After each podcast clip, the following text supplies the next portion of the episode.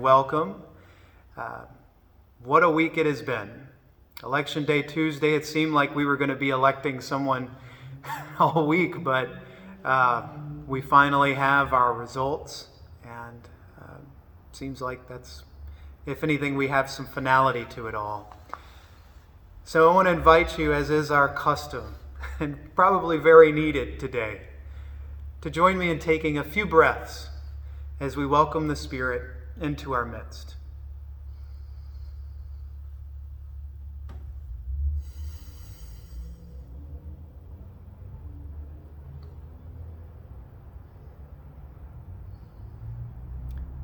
Let's worship the living God.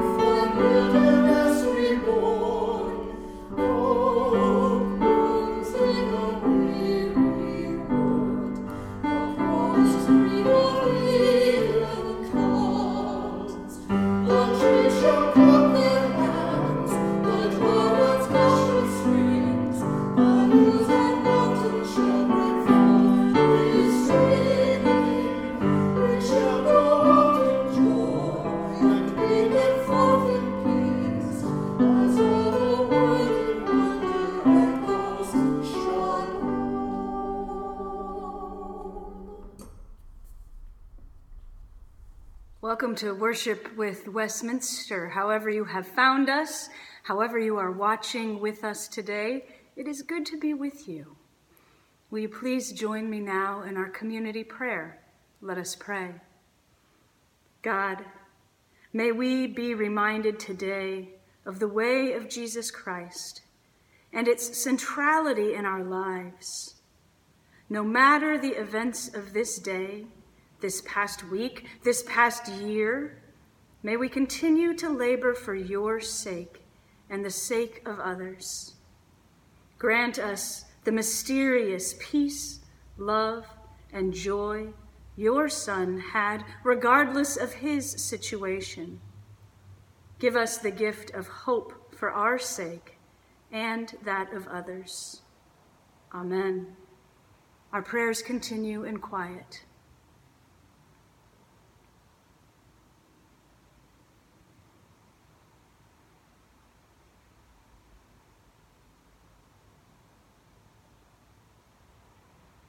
Amen. Friends, hear the good news. Through Jesus Christ, we are forgiven. We are set free. We are made new. Thanks be to God. Amen. Through the Sunday morning worship machine, I've transported back to my home. And this is our time of discovery for our younger ones. Have I ever introduced you to my friend Shark? I don't know if I have or not. Well, the special thing about Shark, in addition to being an amazing animal, was that Shark was very good at basketball.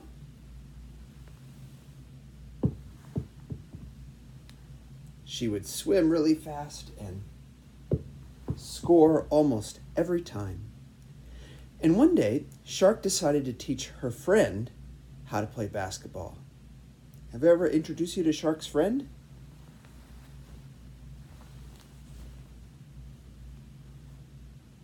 That's Brown Bear. Quite a big bear. Now, when Bear, Brown Bear tried to play basketball, something happened every time.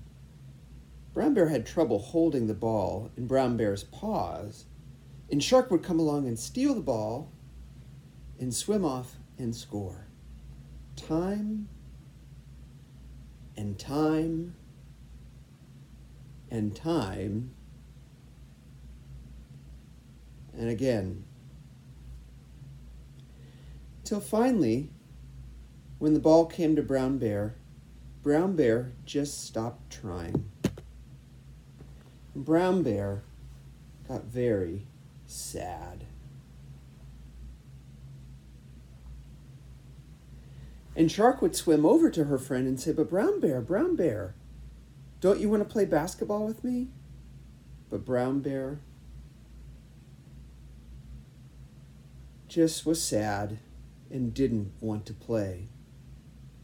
And then Shark realized that Shark needed to do something to help Brown Bear learn how to play. So Shark said to Brown Bear, You know, your paws are awfully big. You could try using your mouth, just like me.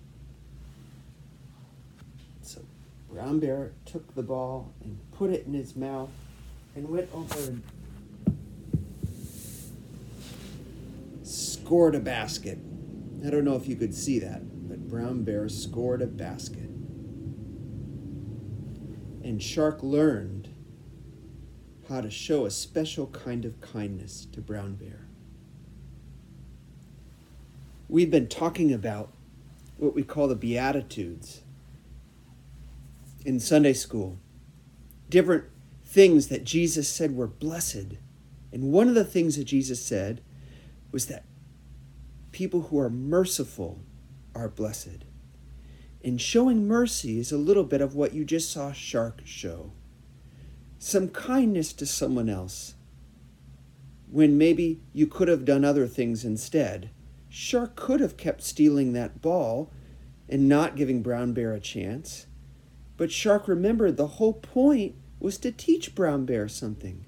So instead of just scoring and scoring and scoring, Shark showed mercy to Brown Bear and taught Brown Bear a new thing, and their friendship grew stronger. You'll learn more about this in Sunday school. Go now in peace, go now in peace. May the love of God surround you everywhere, everywhere you may go. We're excited now to share two videos with you from our upcoming Alternative Christmas Fair, causes that you can support with your gifts this year.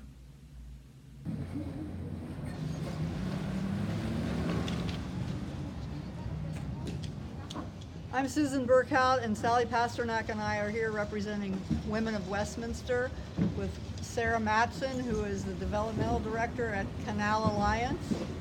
And we have a few questions for you. Can you tell us what services here at Canal Alliance are being utilized right now? So Canal Alliance is a nonprofit champion of immigrants who are challenged by a lack of resources and an unfamiliar environment. And we have been in existence for 38 years and provide a range of services to help families overcome the generational cycle of poverty. We're located in the Canal neighborhood of San Rafael, and the majority of people that we serve are immigrants from Latin American countries. And um, you know, they're, they've come here seeking a better life, um, to build financial stability and to, to have better lives for themselves and their children. So the services that we offer um, include immigration legal services. We're the only provider of comprehensive immigration legal services in the county of Marin. Um, and we also offer a range of education programs, um, workforce development, and social services to help people access those. Right now, um, we've really been um, required to step up in a different way to respond to the crisis that's happening in the community. The families that we serve, we found after just the first week of shelter in place that about 70% of the families that we surveyed um, had already lost a significant portion of their income, and 50% had lost all of their income, had lost their jobs within a first week. So we've been responding by providing financial assistance, social services to help people connect to resources like unemployment insurance, uh, rental assistance that they qualify for. Um, we've offered all of our programs now are operating virtually, so our immigration services are being offered virtually through a virtual law firm, and even our education programs now are being offered through Zoom. Well, let's hope that lots of people at Westminster will make their donations to Canal Alliance. Thanks, Sarah. Thank you. I'm Trig McLeod, and I'm grateful to Westminster for the opportunity to talk to you about Horizon Community School, a preschool in Marin City, and the organization where I spend most of my free time these days as a volunteer.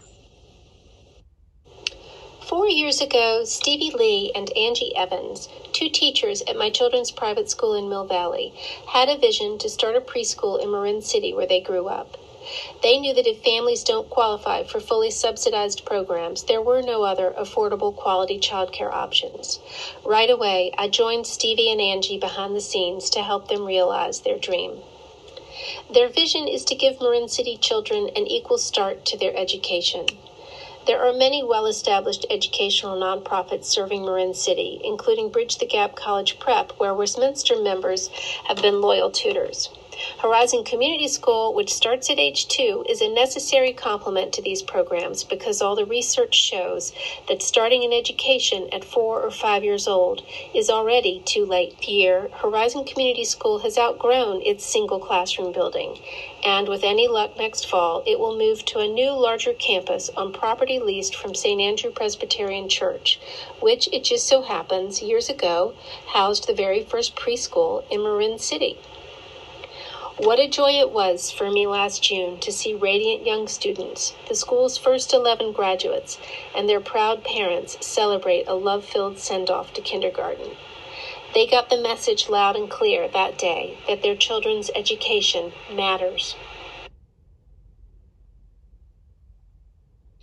Until preschool is universal and school quality is truly equal, I believe we must innovate. Horizon Community School charges a sliding scale tuition that's greatly reduced from market rate and that our families can afford. And it does this through a mix of public and private funding. So whether you're donating see through masks or healthy lunches, know that you're helping fuel our students' first love of learning. Thank you, Westminster, for letting me share my passion today. And thank you for the ways that you've nurtured my activism and my outreach into the broader community. For this, I am deeply grateful.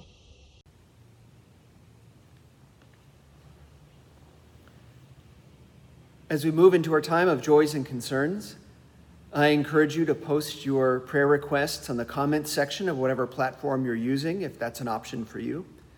Otherwise, don't hesitate to reach out to one of us that we might post your request in the prayer chain or be in prayer with you directly. I know it has been quite a week.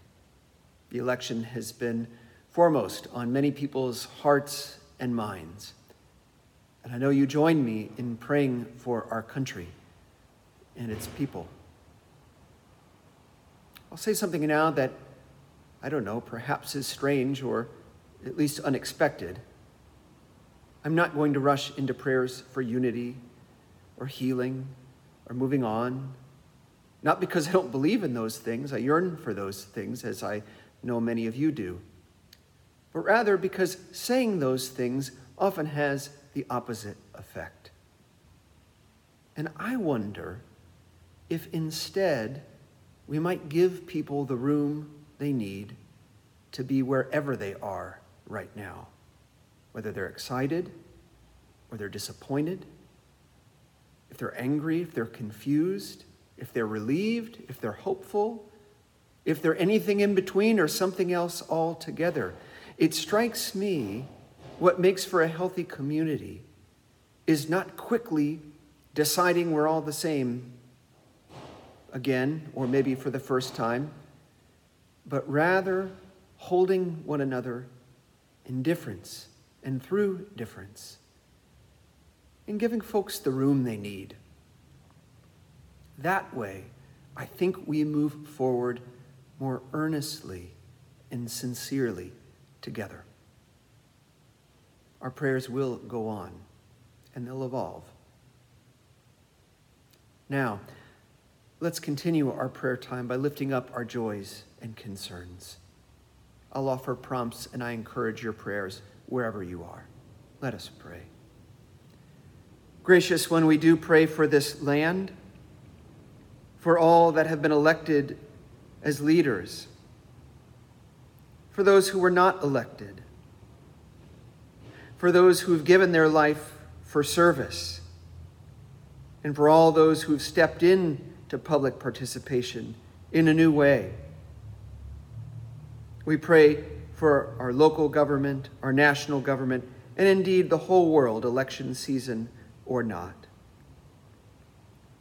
We give thanks and pray for our families, O God.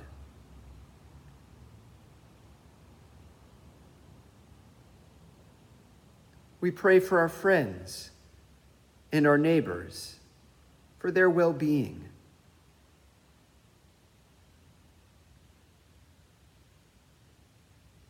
God, we pray for our enemies, those who are difficult for us, those who may even wish us ill. We pray for those who are in need, near and far, familiar and unknown those in harm's way, those who are hungry, those who are disillusioned or feel left out.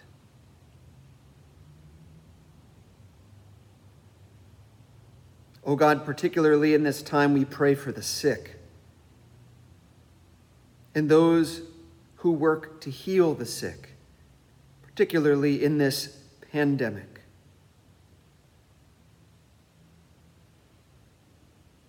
We pray for our communities near and far. We pray for those searching for a home. And whoever we are, we pray now as one people,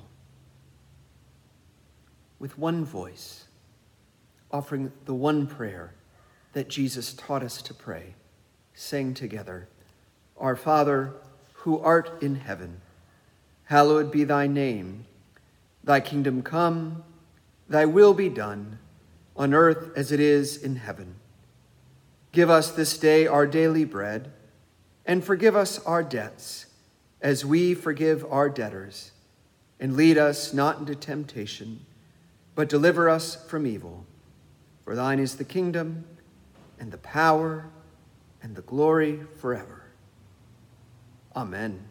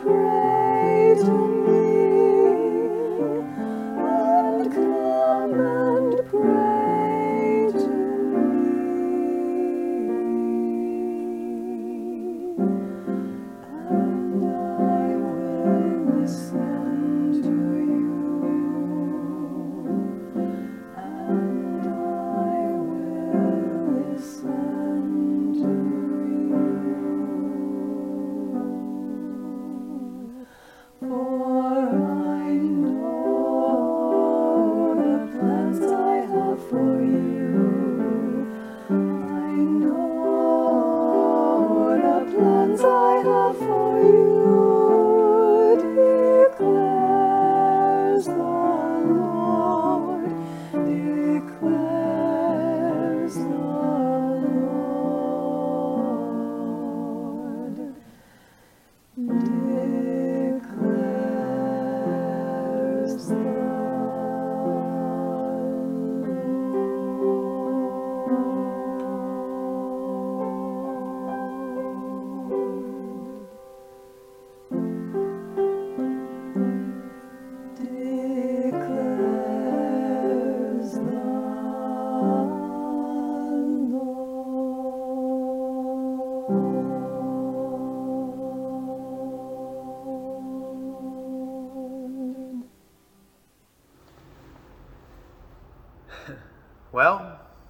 Said earlier, we just had an election, and while it seemed like we were going to be electing all week, we have our winners, our projected winners.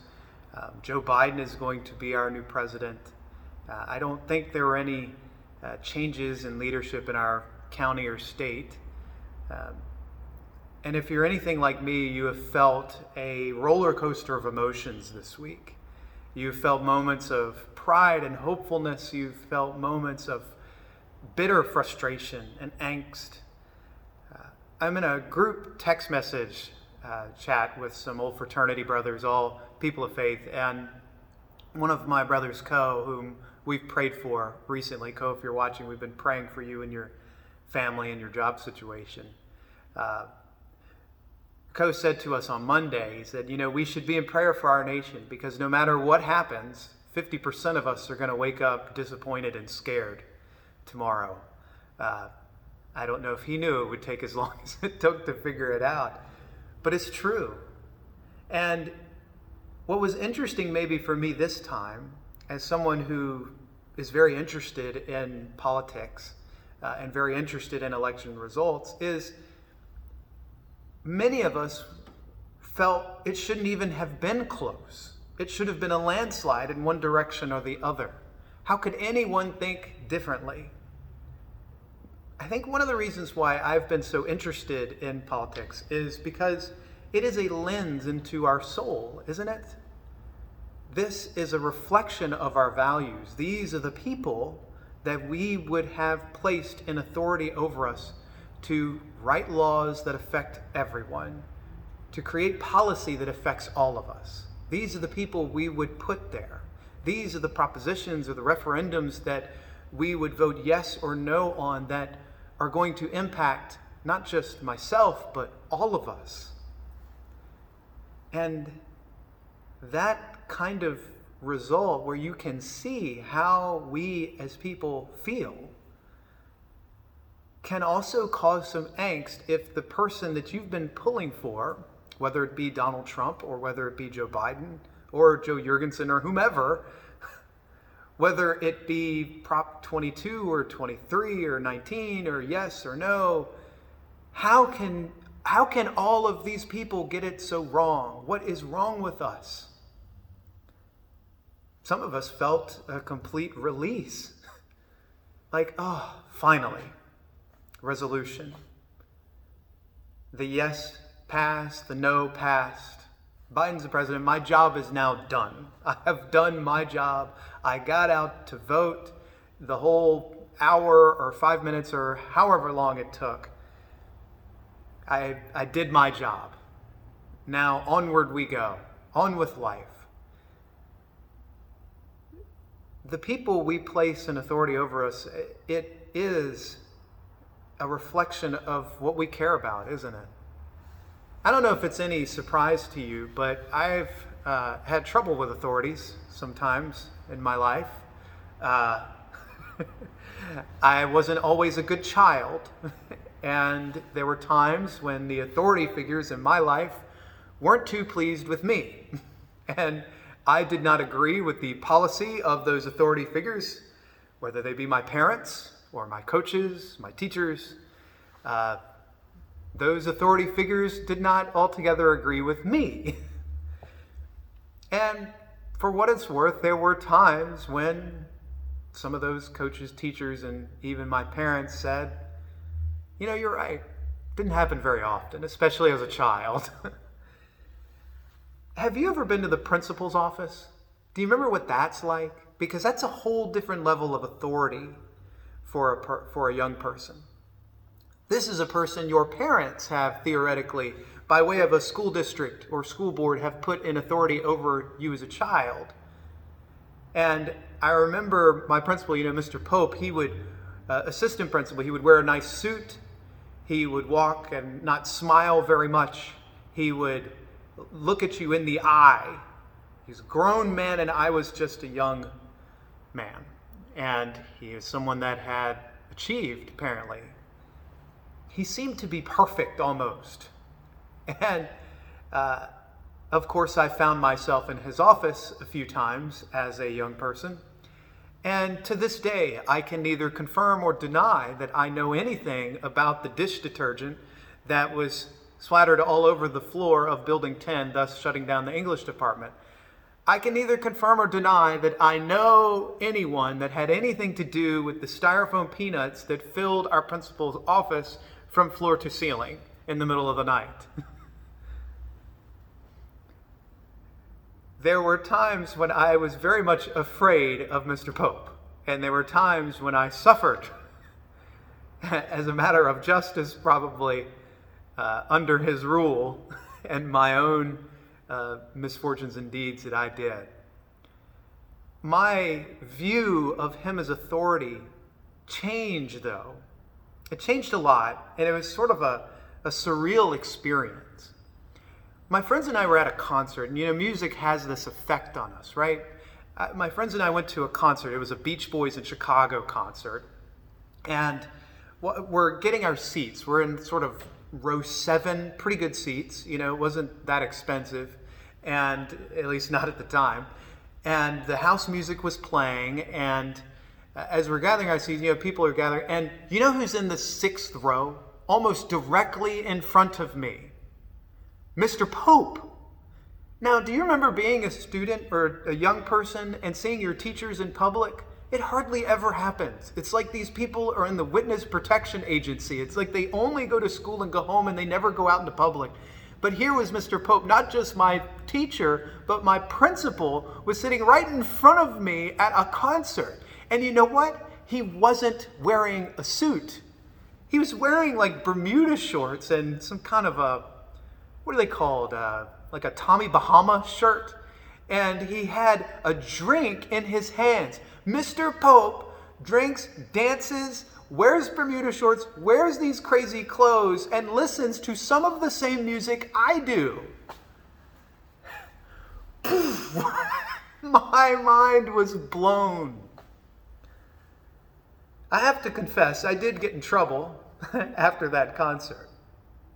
But the way I looked at him as an authority figure changed greatly. We have spent some time now talking about these roadblocks uh, that are found in Scripture to our faith journeys. And I agree with Rob that I think that for the most part, these are passages of the Bible that we just don't understand. And that makes complete sense. I want to focus on the first century, the writings of the Christians of the Bible, the New Testament, and how different their world was, how they viewed authorities in their world. Now, long story short, when Caesar, when the first Caesar died, a, it was said that a comet streaked across the sky, and people said, Of course, there is Caesar going to take his place at the right hand of the gods.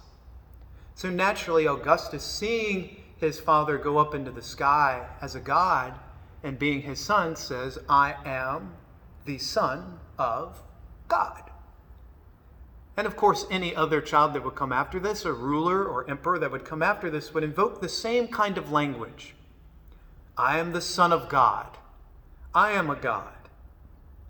Therefore, I am to be worshiped as well. There was a lot of imagery used to uh, pursue this kind of uh, worship of a human figure. There were songs that would be played when the ruler would enter the room. There's something funny to me that I've heard a couple of presidents say this now that their hardest adjustment after leaving the Oval Office is that when they go into a room, nobody plays a song. They don't play Hail to the Chief anymore. But for the Roman emperors, there would be a choir that would follow them, and they would wear white. And, and in particular, Domitian, an emperor I'd like to focus on a little bit more, uh, he who ruled through the years of sort of the 80s and 90s, he was an 80s kid. he had these uh, choirs dressed out in white robes. And so if you saw your emperor coming down the road, you would see coming towards you this sort of glowing white light, with the emperor either in the front or the middle, depending on whom it was at the time. And these choirs would sing praises to the gods. They would sing, Holy, Holy, Holy is our Lord, our ruler. The emperor is your ruler, our Lord, our God. He is a God because his fathers are gods. Is our Lord, our God, Almighty. Our emperor is Almighty because he is at the top of the greatest superpower in their known world at the time. Holy, holy, holy is our Lord, Emperor, Ruler, God Almighty. May his reign be yesterday, today, and forever. This was inscribed on the coins that were used for currency, the face of the emperor. It didn't say pluribus unum on it. It said, May his reign be yesterday, today, and forever. When you sold something and when you bought something, there were no debit cards. There was no Apple Pay. There was no scanning. There was only currency. And every time you used the currency or when you counted your money, you were reminded of who was to be worshiped. It was the person, the person who ruled over you. There were, just as we have, uh, priests and bishops and pastors that oversee our worship services, they too had priests that would follow the emperor and lead the people in a sort of worship service of the priest. And those priests would have special clothes just as in many churches, including ours, uh, those leading worship wear certain kind of clothing they only wear in that circumstance or only wear in religious circumstances. These priests wore special outfits, and among the outfit was these crowns that were made of gold, and they inscribed on these crowns different words to describe the emperors. And they, as an act of worship, they would walk to the altar where the where the emperor would sit, and they would lay down their crown as an act of submission to the will of their God and an act of worship and reverence to their God, whom happened to be sitting right there. This may sound bizarre to any of us today because our God lives amongst us invisibly, and sometimes visibly through the effects of us Jesus Christ was crucified, and we've said that he has taken his seat at the right hand of God, the Father and Mother. Well, what would it be like if God was sitting right in front of you? You know, there were gods that the Romans didn't see as well. They were the Roman pantheon, the Greek pantheon that you're familiar with Zeus, Apollo, and so forth. There were 12 Roman gods, there were 12 Greek gods. 12 plus 12 is 24. There were 24 gods that were continued to be worshipped, and then there were sort of sub levels of demigods and heroes that would be worshipped in their world as well. The polytheistic culture, with the emperor at the top. And this particular emperor that I was mentioning, Domitian, wanted to create some imagery that would show you that he was on top of those gods his father had built a temple in the town of Ephesus, a sort of port city, so that you could see as you were coming into the port or coming through Asia Minor, you would see this temple that had 24 archways. And um, in those archways would be statues of the 24 gods. Domitian, his son, built a statue of himself 20 to 30 feet high on top of that temple. He stood on the backs of the gods. This imagery was powerful in that day. In church tradition, now this is, of course, the first century, and Christians were sort of growing in the communities, particularly in Ephesus. There was a church leader by the name of John, and the people of Rome had, the governor, I think, at the time, was trying to get rid of this you know, sect of people that was upsetting the status quo. This sect of people that would not worship the emperor, that would not submit to all the Roman rules. And they said, you know, we've tried the public persecution thing. We've tried crucifixion. We continue to crucify these people. And they just seem to keep getting bigger. So why don't we try a different tact? Church tradition says that the leaders of that uh, government decided to exile John in hopes that he would just disappear and that community would suffer. Well, don't you know that that John wrote some letters to that community in Ephesus? And would you know that I have a copy of it, and actually so do you? I want to read for you from the book of Revelation, chapter 4. After this, I looked, and there in heaven a door stood open. And the first voice which I had heard speaking to me like a trumpet said, Come up here, and I will show you what, make, what must take place after this. At once I, this is John, was in the Spirit, and there in heaven stood a throne. Whoa, you know who sits on thrones, don't you? A God with one seated on the throne. And the one seated there looks like jasper and carnelian, and around the throne is a rainbow that looks like an emerald. Around the throne are 24 thrones. And seated on the thrones are 24 elders, dressed in white robes, with golden crowns on their heads. Coming from the thrones are flashes of lightning and rumblings and peals of thunder, and in front of the throne burn seven flaming torches, which are the seven spirits of God. And in front of the throne, there's something like a sea of glass, like crystal.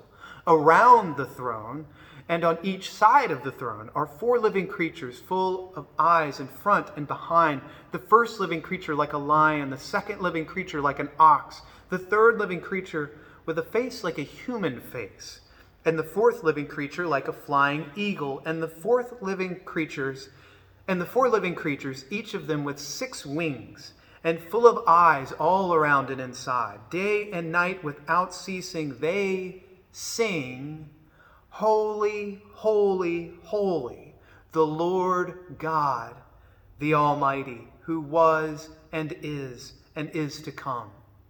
But whenever the living creatures give glory and honor and thanks, or and whenever the living creatures give glory and honor and thanks to the one who is seated on the throne, who lives forever and ever, the 24 elders fall before the one who is seated on the throne and worship the one who lives forever and ever. They cast their crowns before the throne, singing, You are worthy, our Lord and God, to receive glory and honor and power. For you created all things, and by your will they existed and were created. If you are one of John's followers in Ephesus, you know exactly what he's talking about. I know, listen, People, I understand. You have seen Domitian, you have seen the Emperor of Rome on the throne, and for hundreds of years, our people have been subjugated. First Babylon, then Assyria, then Greece and Rome, and we have been a conquered people who have suffered. We have been on the outside looking in for hundreds of years. This is the people of God that have written the New Testament. And I know that when you look at the throne, you see Domitian, this harsh ruler that even the Romans didn't like. I know that's what you see.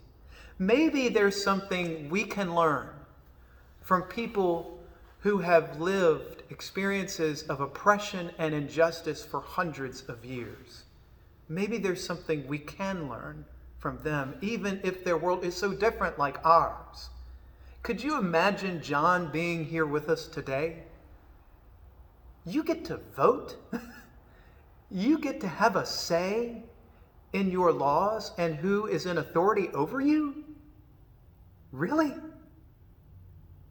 You, when your rulers, when the people in authority over you do things you don't like, you can go out in the street and publicly scold them and publicly say how much you dislike what they've done. You can let your outrage go on in that way? What? Maybe we have something to learn from people who have suffered in ways that are different from me, such as the African American community that for over 400 years has suffered various forms of oppression and injustice in our own borders. Now, I want to be frank. I mean, I didn't grow up with a silver spoon in my mouth. My grandparents and parents have pretty much long since been deceased, and we didn't inherit any wealth. But my experience is not the same. How do people continue to push forward? How do we keep hope alive? How do we continue to work towards a more just and right world?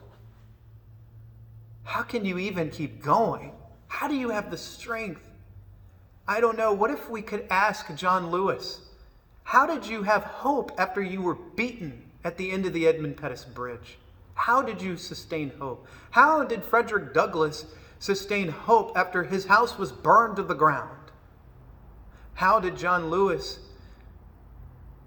or, or even why would he continue working so hard after the Civil Rights Act was passed? Why would he not feel that his job was done? Why did he keep working? Why did Frederick Douglass also not stop working when the Emancipation Proclamation was made, when the 13th, was it 14th, 15th Amendments were enacted? Why did he keep working so hard? I, someone had shared with me uh, after George Floyd's funeral uh, some comments by Dr. Cornel West uh, on the news, and he had said, You have to understand something. My community, we are not going to be led into a place of hatred of others. We are going to use our energies to put a smile on the face of those who are suffering. And that is a weird kind of love. It's those songs that we, or those, the song that we just sang. Our hearts are torn, and maybe this week has caused you to weep and cry. And if so, you are in wonderful company because the song that we just sang, that the Lord God has plans for a bright future and a hope and to prosper you and to not harm you. That was written by Jeremiah, who is known as the weeping prophet. If you wept this week, you are in good company because our faith is one that feels something. Jeremiah wrote a whole collection of laments in your Bible called the Lamentations. And why wouldn't he? His entire people were conquered by an invading army. If you felt some sense of outrage, so did Jesus, so did the other prophets. You are in good company. But you continue to be in good company when we act out of love for those who are suffering. When we remember it's not about us. When we remember that none of us sit on that throne. John is reminding the people, and maybe us, that we can put people on that throne and they can enact laws and policies that will affect us. But it is Jesus Christ who sits on the throne and rules over our lives. Maybe that's why it hurts so much seeing these election results throughout this whole week. Because we have been praying that God would prosper and not harm us. It is our prayer weekly in this church when we say, Our Lord thy God, thy kingdom come, thy will be done on earth as it is in heaven. May those who are in authority over us and creating laws, may we, as we vote on those propositions, may we make this place more like heaven. May we make this place more a reflection of God's will and not our own. How do you keep hope? How do you keep going after weeks and after a year like this? It is a matter of justice and of love. Dr. West said that same interview, he said, You know, I've been at this for 50 years, man, and I'm tired. But I'm going to get up and I'm going to keep going. I'll be all right. And he said, Because that kind of love that compels me to do this, I do it for my daughter, I do it for my children, I do it why do you do it? You do it for your grandchildren, for your nephews and nieces, for your neighbors, for your community, for the people you work with. You do it for your church. You do it for my children. Thank you. That is why you will keep going. That is why we will keep pressing on, regardless of who wins, because we are not there yet. We will keep marching on. Dr. West continues, he says, You've got to understand something. That kind of love is tragic. That kind of love is cruciform. And I wonder if he had the cross in mind when he said that. He went on to say that kind of love has only one end result, and that is crucifixion. When you suffer on behalf of others. So, maybe some of this describes you, where you, the, the things we do, we are doing it out of a sense of love for the poor or the oppressed those who are hurting and those who are suffering. And maybe you hear all this and think, gosh, I will keep working, but I'm suffering right now. I'm hurting right now. I have been hurting all week. How do I love even my family members and my friends after I, the things that I have seen them say publicly? How can I love them? If you're suffering, I want you to know that we are with you, that we suffer together, that we are for you and we are with you, and we will not give up on you. Just this past week, we accepted some new members into our midst and we pledged in covenant to one another to encourage and lift one another up, sharing the good news of the gospel the good news that the Lamb, the one who was slaughtered, the one who suffered, Jesus Christ, is our ruler. It's not me, it's not you, and it's not anyone else that we put in authority. May we hold them to account because of the freedoms we have. May we do what the people of our faith have done for centuries and speak up for those who suffer. And if you are suffering today, know that we are with you. We feel your pain, and you are in wonderful company. And may we also remember when we go uh, shopping and we hold the coins in our own hands and look at those people that we've held up as authorities in our life those people that we have placed in positions of honor in our life. May we remember, as John reminds his, his, reminded his followers, that Jesus is the one on the throne. May we be reminded when we hear those patriotic songs that this is a wonderful country to live in, that we are very fortunate but Jesus is the one on the throne. And may we remember when we hear that song Holy, holy, holy is the Lord God Almighty, that we do not direct it at any one person, that we direct it to the Creator of all things. Amen.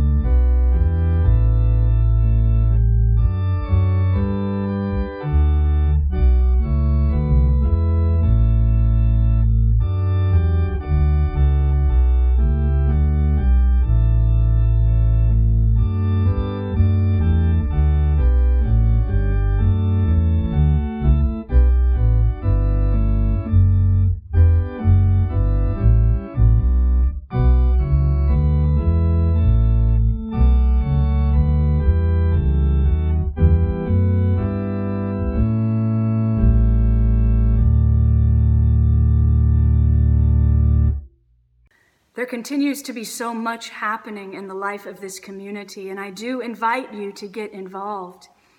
This afternoon at 3:30 we will be having another outdoor worship service at Westminster. We invite you to come. It is not too late to join us, uh, but it is important that you RSVP in advance. So simply find the sign up link on our website, or you can email me and let me know that you are planning to attend this afternoon.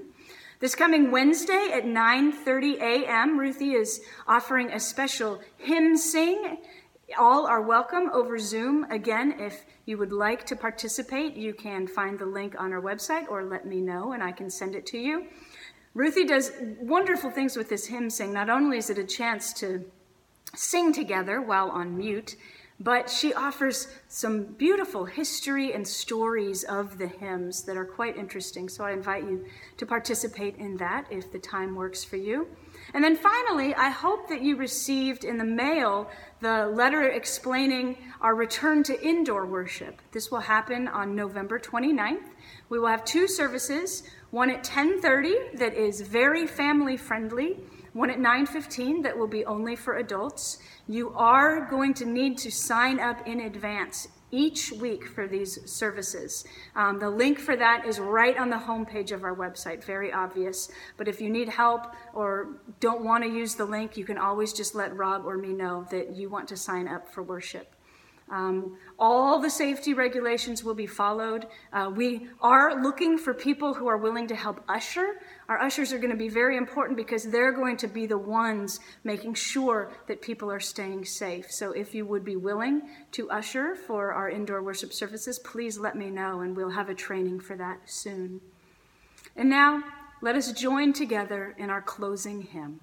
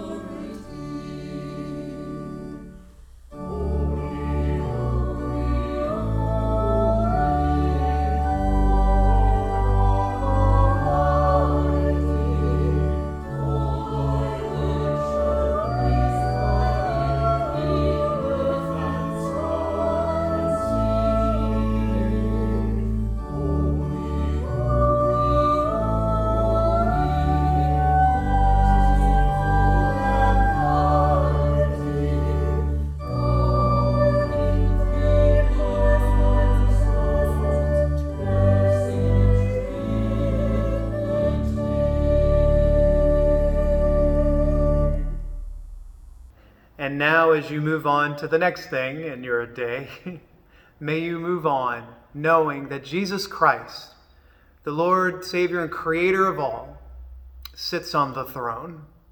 Amen.